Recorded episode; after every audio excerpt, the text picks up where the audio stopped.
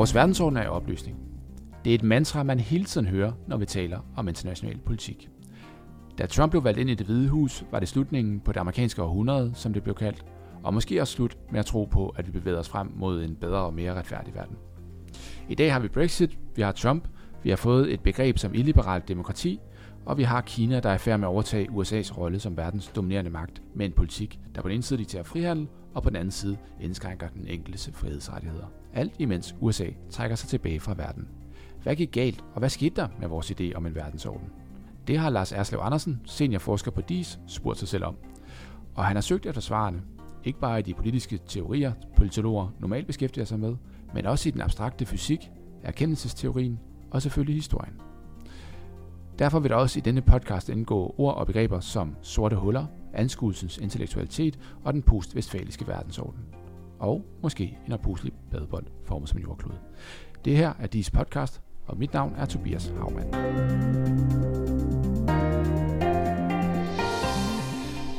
Velkommen i studiet igen, Lars.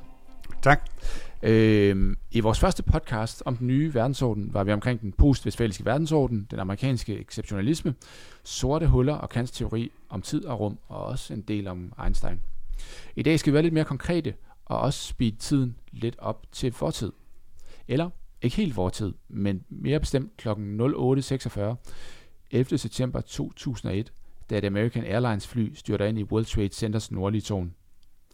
Angrebet på World Trade Center var på mange måder et angreb på den amerikanske verdensorden. Den franske filosof Jean Baudrillard skrev et essay, der udkom umiddelbart efter angrebet. Et angreb, han faktisk tidligere havde forudset på den måde, man gør, når man er sådan en lidt udspacet fransk syrefilosof. I essayet skrev han, Here it was, 19 suicide attackers who, thanks to the absolute weapon of death, enhanced by technological efficiency, unleashed a global catastrophic process – skrev han og uddyber videre igennem sin bog, hvad den proces gik ud på. No one can avoid dreaming of the destruction of any power that has become hegemonic to this degree, skriver han. Det er nemlig unaturligt at have fastlåst en struktur på den måde. Menneskets eller naturens instinkt er at arbejde imod det. Allergy to any definitive order, to any definitive order, is happily universal. And the two towers of the World Trade Center were perfect embodiments in their twinness of that definitive power.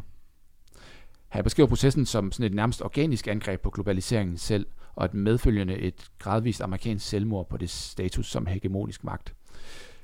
Lars, du oplevede sådan fra første række, hvordan verden ændrede sig efter årtusindskiftet som en af Danmarks mest prominente terroreksperter, der hyppigt blev spurgt om terrorens væsen og karakter i de år.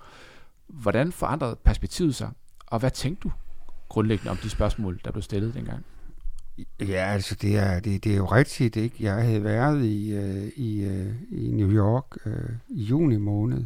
Det her, det finder sted i september måned. Jeg har været i, og der havde jeg været på toppen af World Trade Center. Og det var, fordi jeg var ved at skrive en bog om øh, USA og global terrorisme. På det tidspunkt, der var der jubilæum for øh, angrebet på Pearl Harbor. Øh, og jeg kan huske, at jeg stod deroppe på toppen af World Trade Center og tænkte, hvad, hvad ville der egentlig være sket, hvis det angreb, som var rettet mod World Trade Center i februar 1993, var lykkedes, øh, hvor det også var handlet om at vælte de to tårne. Og øh, jeg tænkte dengang, at øh, det ville være et, øh, en begivenhed, der ville få lige så dramatiske øh, konsekvenser, som, som Pearl Harbor-angrebet fik. Men jeg tænkte, og jeg tænkte, det ville få en lang række andre konsekvenser også for, hvordan må man tænker sikkerhed på osv. Men jeg kan hilse at sige, at det, der så rent faktisk skete 11. september 2001, det var meget, meget større, end det jeg havde kunne tænke mig til. Øh, den reaktion, der kom, ikke bare i USA, men stort set i, i det meste af verden, øh, var øh, forbløffende øh, i, sit, øh, i sit omfang. Og øh, altså helt, øh, altså man kan bare forestille sig, at øh, dagen efter, der vedtog øh, NATO-alliancen, at øh, det her det var et angreb ikke bare på USA, men på, på alle landene i NATO. Men man reagerede jo også uden for den vestlige alliance. Og siden fik vi det, man kunne kalde øh, krigen mod terror. Og krigen mod terror blev øh, som uh, Condoleezza Rice sikkerhedsrådgiver og den senere udenrigsminister, mm. øh, sagde i en kongreshøring, blev faktisk et, et, et organiserende princip for national sikkerhedspolitik i øh, USA. Altså, det var omkring det, man, man udviklede sine nationale sikkerhedsteorier, som, når man er supermagt, jo har global betydning. Og det har øh, afspejlet sig i både FN-systemet, i EU-systemet, i nationalstaterne, i USA selvfølgelig, og i Mellemøsten og lang række andre. Øh, jeg tror ikke, man kan... Altså, nu er det gået så mange år siden, 11. september øh, 2001, og mange unge mennesker øh, har sikkert ikke noget som helst forhold til det af gode grunde, fordi de, de altså enten var de ikke født, eller også var de børn. Ikke? Men, men, men jeg tror ikke, man kan understrege nok, hvor afgørende et skifte det i virkeligheden var, det der skete øh, 11. september. Og ikke mindst den måde, som USA og dermed øh, en stor del af verden valgte at reagere på det angreb. Øhm, og øh, jeg, jeg, jeg, kan godt, jeg kan godt følge på Triar, når han taler om, at, øh, at det her, det er, øh, altså USA var blevet, franskmanden øh, Vedrenne havde jo kaldt USA en hypermagt, øh, altså sådan en nærmest, nærmest global hegemon. Mm. Og på en måde kan man godt føle, at det her, det var et angreb på den status. Men jeg er uenig med Baudrillard, når han bliver ved med at referere tilbage til den, de, de, de gamle traver, øh, den vestfalske orden og så videre, som han jo faktisk indirekte gør. Øhm, og han har også nogle, øh, nogle andre betragtninger, men lad dem, lad dem, dem ligge, som jeg, som jeg er uenig i. Men det, det den måde, man reagerer på øh, 11. september. Det er jo ved at gennemføre krige. Altså i stedet for at gå efter øh, terroristerne, øh, som havde gennemført det her, så udvikler man en global strategi, øh, som i første omgang tager sigte på det, som blev et mantra dengang, nemlig regimeskifte. Øh, og det første regimeskifte skulle efter meget diskussion i den amerikanske sikkerhedskabinet være i Afghanistan. Men det var egentlig kun et, et, for, et forord, om jeg så må sige, til det store regimeskift, som skulle finde sted i det arabiske Mellemøsten, startende med øh, Saddam Husseins øh, Irak. Mm. Øhm, og, det, og det, der er interessant, hvis man studerer øh, forløbet, det er, at der går næsten, der går næsten otte år øh, før amerikanerne for alvor fokuserer deres øh, krig mod terror på et fokus på al-Qaida. Mm. Inden da, der er man mere optaget af øh, at øh, lave regimeskifte. Ideen var selvfølgelig, øh, eller teorien eller filosofien, når man vil, var selvfølgelig at sige, jamen, vi har en, en supermagt med verdens stærkeste militær. Det er gearet til at bekæmpe stater. Mm. Øhm, det er ikke gearet til at bekæmpe netværk øh, af, af, af sådan nogle globaliserede, illegitime, øh, voldelige netværk. Så det vi kan gøre, det er, at vi kan fjerne dem øh, ved at fjerne de stater, der giver dem husly. Og den mest oplagte var selvfølgelig Afghanistan. Men det er derfor, vi får hele diskussionen også om, at, øh, at man skulle koble Irak sammen med global terrorisme.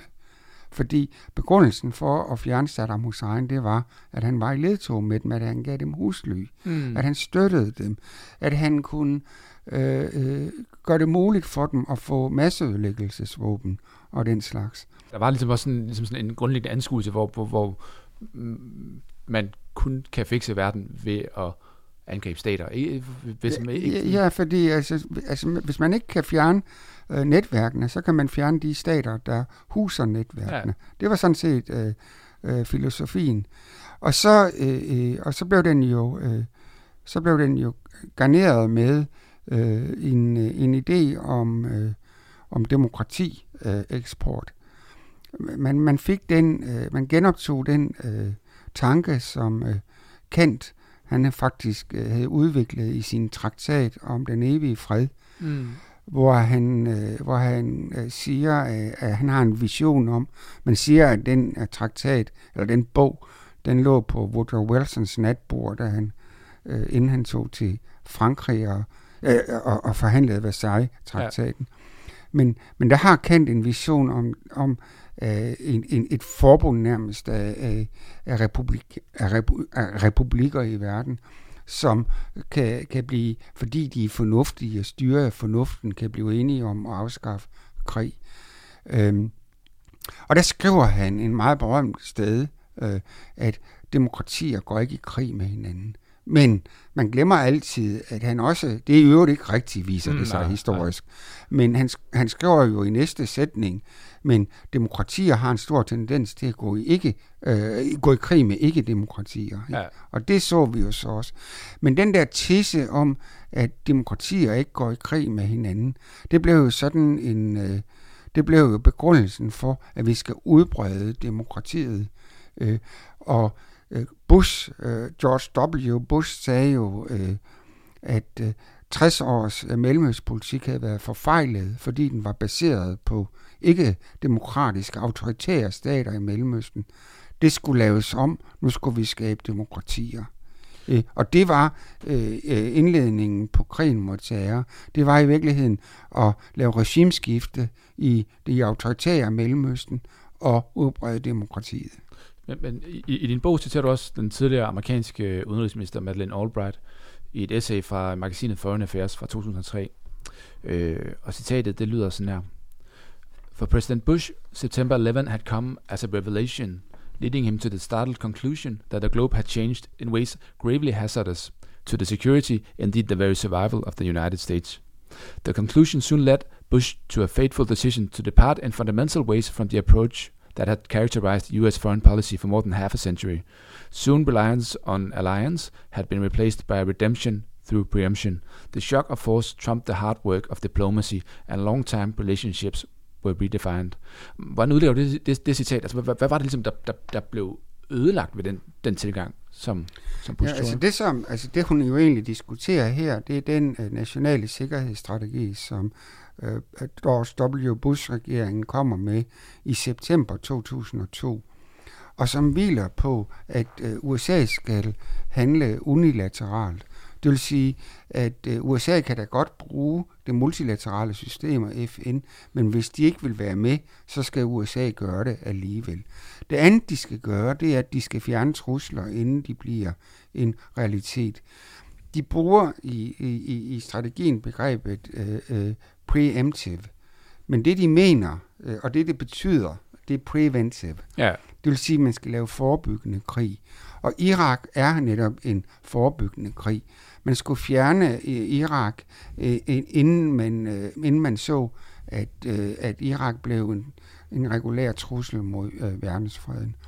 Man kan sige, hvis vi skal køre det op til i dag, at det er den samme tanke, det er også de samme mennesker, der sidder i Trumps kabinet, nemlig mm, John Bolton. Og argumenterer for en krig mod, mod Iran. Ja, øh, at, øh, at øh, det ultimative måde at forhindre Iran i at få atomvåben, det er øh, øh, at, at fjerne, altså som, som Trump han udtrykker det, eliminere Iran.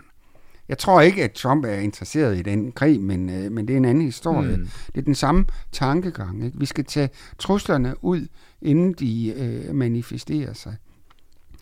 Det er en, øh, det er en, øh, altså det er ikke preemptive, det er preventive øh, mm. ord. Og det blev man faktisk enige om med, med FN-pakten, øh, øh, at det skulle man, det, kunne, det var uacceptabelt. Mm. Men man kunne godt lave øh, preemptive, det vil sige, at, øh, at hvis der var en trussel, som var manifest, og, og, og som, som var en trussel mod, mod verdenssamfundet, ja, ikke bare mod en bestemt nation på den ja, måde. Ikke? Ja, ja og som man så kunne blive enige om i Sikkerhedsrådet, det bliver vi nødt til at gøre noget ved. Så kunne man gøre det. Mm.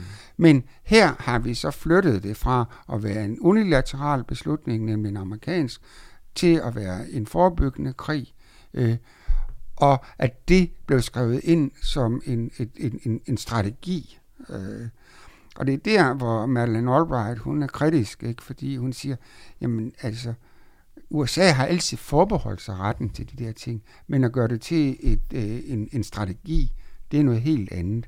Øh, altså så hun siger, jamen USA, på grund af USA's styrke, så har øh, USA altid hævet sig over det multilaterale og kunne handle unilateralt, mm. men at gøre det til en strategi, det er selvfølgelig en helt anden historie. Men det er vel også meget godt i tråd med det, vi, vi snakkede om ligesom sådan i, første, i, i vores første afsnit af podcast omkring USA's forestilling, også den, den her vekselvirkning imellem at arbejde på, på hjemmefronten, og så ligesom have den der sådan korsfar-identitet. Øh, det var vel meget, det var det andet ben i, i Bushes strategi, det der med, at vi skal udbrede demokrati, vi skal, vi skal, ja. være, vi skal være aktive i at påtvinge andre lande ja. vores, vores, vores verdenssyn. Ikke? Ja.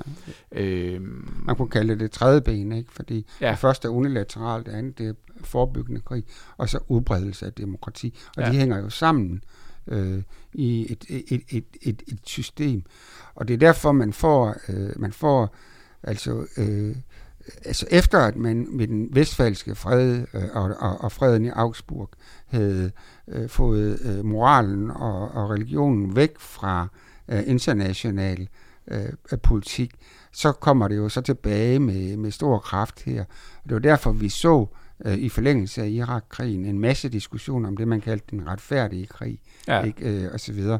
Altså, og hvad betyder det egentlig? Det er, altså, grundlæggende betyder det, at øh, krig er legitim, hvis den orden, man skaber, er bedre end den orden, der var før. Mm. Ikke? Øh, så det, man, øh, man, man kan legitimere en omfattende krigsvold med at sige, at vi skaber en bedre verden. Mm. Men, men, men det, der vil også ske, nu citerer jeg lige fra, fra den Kissinger-bog, som vi også har, har snakket om tidligere, øh, der skriver Kissinger, han skriver, øh, John F. Kennedy declared confidently in 1961 that America was strong enough to pay any price, bear any burden, to ensure the success of liberty. Øh, det man vel fandt ud af i slipstrømmen af 9-11, og efter invasionerne af først Afghanistan og siden Irak, var vel, at det ikke var tilfældet. Hverken sådan i, i forhold til at sikre en liberal verdensorden, eller bare sådan pragmatisk at gennemtvinge en sikkerhedsdagsorden, der var øh, i USA's interesse på global plan. USA havde faktisk ikke rigtig råd til at være den der verdensleder, eller gennemføre den, den, den, den, den politik som, som Bush? Nej, altså man kan jo sige, at øh, god gamle Quincy Adams ord om øh, Don't search for monsters to destroy, fordi det vil ødelægge øh, den amerikanske øh, nation selv, mm. har, har jo vist sig øh, at være ret profetisk på det punkt. Ikke? Øh, krigen i øh, Irak øh, har været helt, helt, helt vanvittig dyr. Øh, øh, der bliver lavet beregninger. Det er så stort tal, at jeg kan ikke rumme dem i mit hoved, og derfor kan jeg heller ikke citere dem. Øh, men, øh, men vi taler om, øh, og vi taler vel om, at, øh, at hele det projekt jo bidrager til den finanskrise, øh, som, øh, som, som jo altså kommer til at ramme USA. Øh, og, øh, men, men ikke bare på det punkt, men også på det punkt, at øh, den, altså, den bliver jo en fiasko, ikke? og dermed bliver den også et syndrom, lidt som Vietnamkrigen blev et, et syndrom. Ikke? Altså det, hvordan, hvordan, hvordan overkommer man det? Øh, og, og man kan jo sige, at, øh, at, øh, at det tror jeg er meget afgørende for det forløb. Og vi ser det jo allerede hos Barack Obama. Barack Obama øh, øh, store øh, mantra, eller ikke mantra, men, men strategi bliver at sige, at vi skal ikke gennemføre øh, store krige. Mm. Fordi øh, jamen, de opfylder ikke vores interesser og de er dyre, og de er, har for store menneskelige omkostninger. Men, men, men, men, men, men lå det også alt det her, at USA faktisk, eller øh, i hvert fald Bush, ligesom havde misforstået, hvor USA's position i verden var på det tidspunkt. Ja. Om USA i realiteten var en hegemon på, det, på den måde, som, ja. som, som, som, som man ligesom talte om på det tidspunkt. Ligesom den her den, altså lige præcis det, the end of history og, og liberal verdensorden, og, og, og nu kører toget ligesom. Ja, ja. Det havde, det havde øh, ikke bare øh, Clinton, og ikke bare George W. Bush, og en række øh, ledere i, i, i Europa. Det havde de jo klart, øh, øh, der havde de jo klart overvurderet mm. øh, USA's øh, betydning og rolle. Øh, og øh, øh, altså det står jo helt, øh, det står jo helt klart.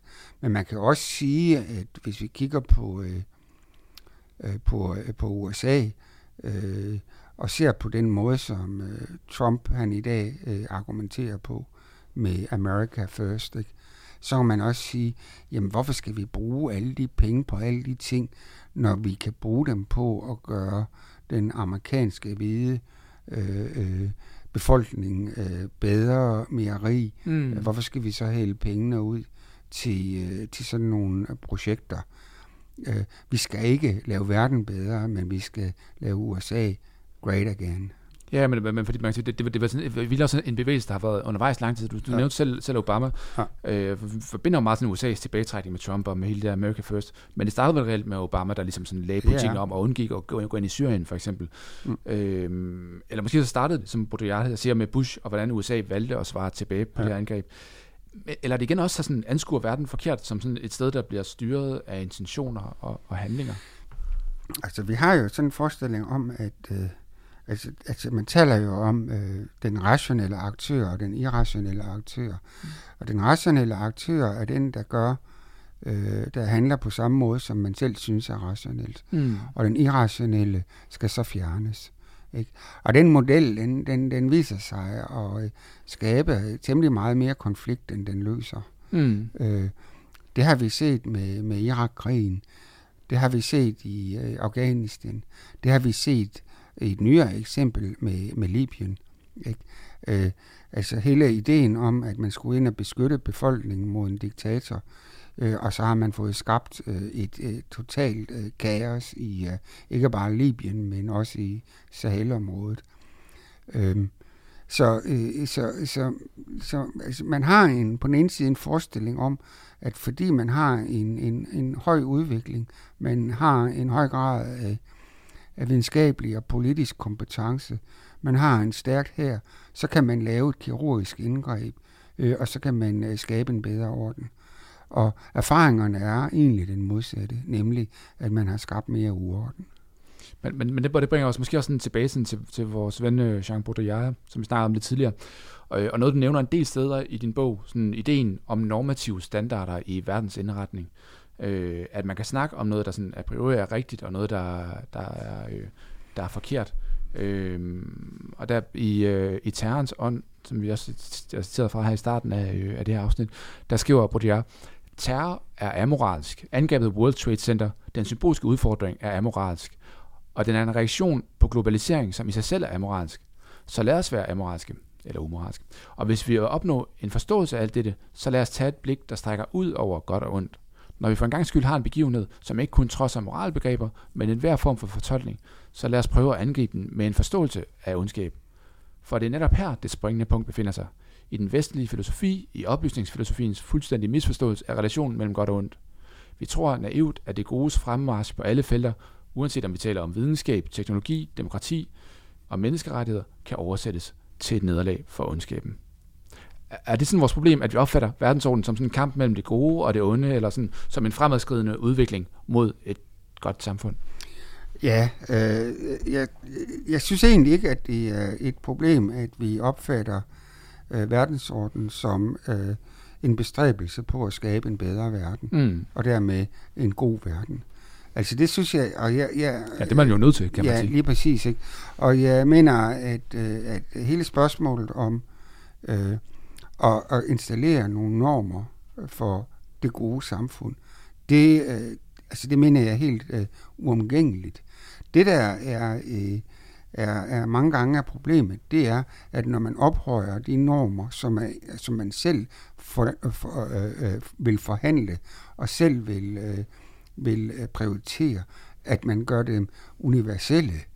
Bush han sagde på et tidspunkt i et interview med Bob Woodward til The Washington Post, Altså, at verden skal ikke have øh, de amerikanske værdier, fordi at de er amerikanske, men fordi de er givet af Gud.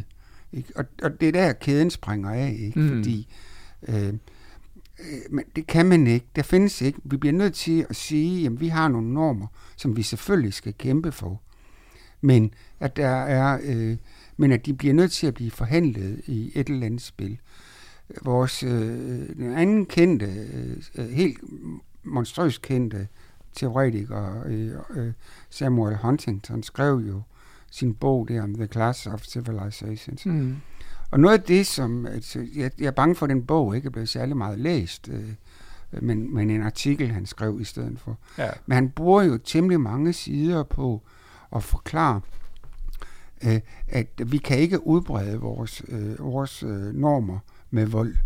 Øh, øh, og der refererer han jo til hele øh, kolonitidens historie og så videre. Han siger, fordi vi har forsøgt at gøre det gennem århundreder, gennem kolonisering, så er der så stor en vrede i verden imod vores systemer, at, at, at, at, at vi vil blive mødt med vold, hvis vi fortsætter. Så han laver jo egentlig i slutkapitlet af sin bog nogle idéer om, hvordan vi i stedet for skal ref, øh, reformere FN-systemet, således at det bliver et bedre forum for dialog mellem forskellige regioner øh, og opfattelser i, i verden. Øh, det, det, det er sådan et kapitel, som jeg tror mange øh, ligesom har glemt at læse. Øh, men, men, men han var jo han var jo på nogle punkter... Jeg er meget uenig i hans civilisationsbegreb. Det skriver jeg faktisk mm. et kapitel om i min bog. Men, men, men jeg er meget enig i det synspunkt, han har, det hedder Culture Matters. Ikke? Altså, vi bliver nødt til at tage alvorligt, at folk tænker en orden ud fra nogle bestemte præmisser, som nogle gange kan være anderledes end vores.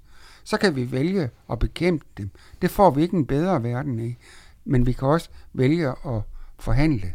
Øh, og øh, det er jo hans... Øh, og man må sige, at øh, selvom jeg er meget uenig i hele hans øh, begrebsunivers øh, øh der, så han jo... Øh, altså han, han skriver i 96 i sin bog, at den næste konflikt, som kan have øh, global betydning, det er en, der finder sted i øh, det sydkinesiske hav, og øh, øh, som inddrager, øh, kan inddrage øh, Iran. Øh, og han siger, Iran vil stræbe efter at få atomvåben. Hvordan vil vi håndtere det? Mm. Det er der, vi ser det næste. Altså hvis vi ser i dag, USA har en mega handelskrig med Kina og, og, og, og problemer af det sydkinesiske hav, og de øh, gør, hvad de kan for øh, at bekæmpe Iran. Øh, altså alt, hvad de kan, inden man går i krig. Ikke? Ja. Øh, så den har vi jo ikke set endnu. Så øh, altså, der er meget at lære, øh, selvom man er meget uenig i begrebsinventaret øh, øh, hos Huntington. Øhm, og det der, det, der, øh, altså det der problemet er jo den der måde at tænke, øh, altså ens egen orden, som en orden, der kan udbredes med vold. Mm. Og det var det, som, øh, som Bush han ville, øh, og det var det, som han fik støtte til fra øh, en række europæiske statsledere. Men, men det, det, det lyder sådan egentlig sådan lidt både som om, vi både tror for meget på vores idéer som, som, mm. som sådan rettesnor, og for lidt på det ja. på en eller anden måde også. Jeg er uenig med, med, med Baudrillard. Jeg citerer jo ikke Baudrillard. Nej, nej, det er men, ham, nej, nej, nej, nej, men det siger jeg bare. Men jeg er uenig med ham, når han siger det der med, at, at terror er amoralsk og sådan noget. Det jeg tværtimod øh, egentlig vil insistere på, det er, at når vi kæmper enten imod eller for en orden, så er det jo altid også et følelses, et begærsprojekt. Mm. Og, og, og det, der, der synes jeg, Baudrillard, han, øh, han, han kritiserer selvfølgelig oplysningsfilosofien og troen på den øh, klare fornuft. Og det er jeg helt enig i. Øh, det gør jeg sådan set også, og jeg bruger endda Kant til at gøre det. Mm. Og Kant var faktisk meget opmærksom på det, og blev mere og mere opmærksom på det, øh, jo ældre, øh, eller jo mere han skrev på sit system.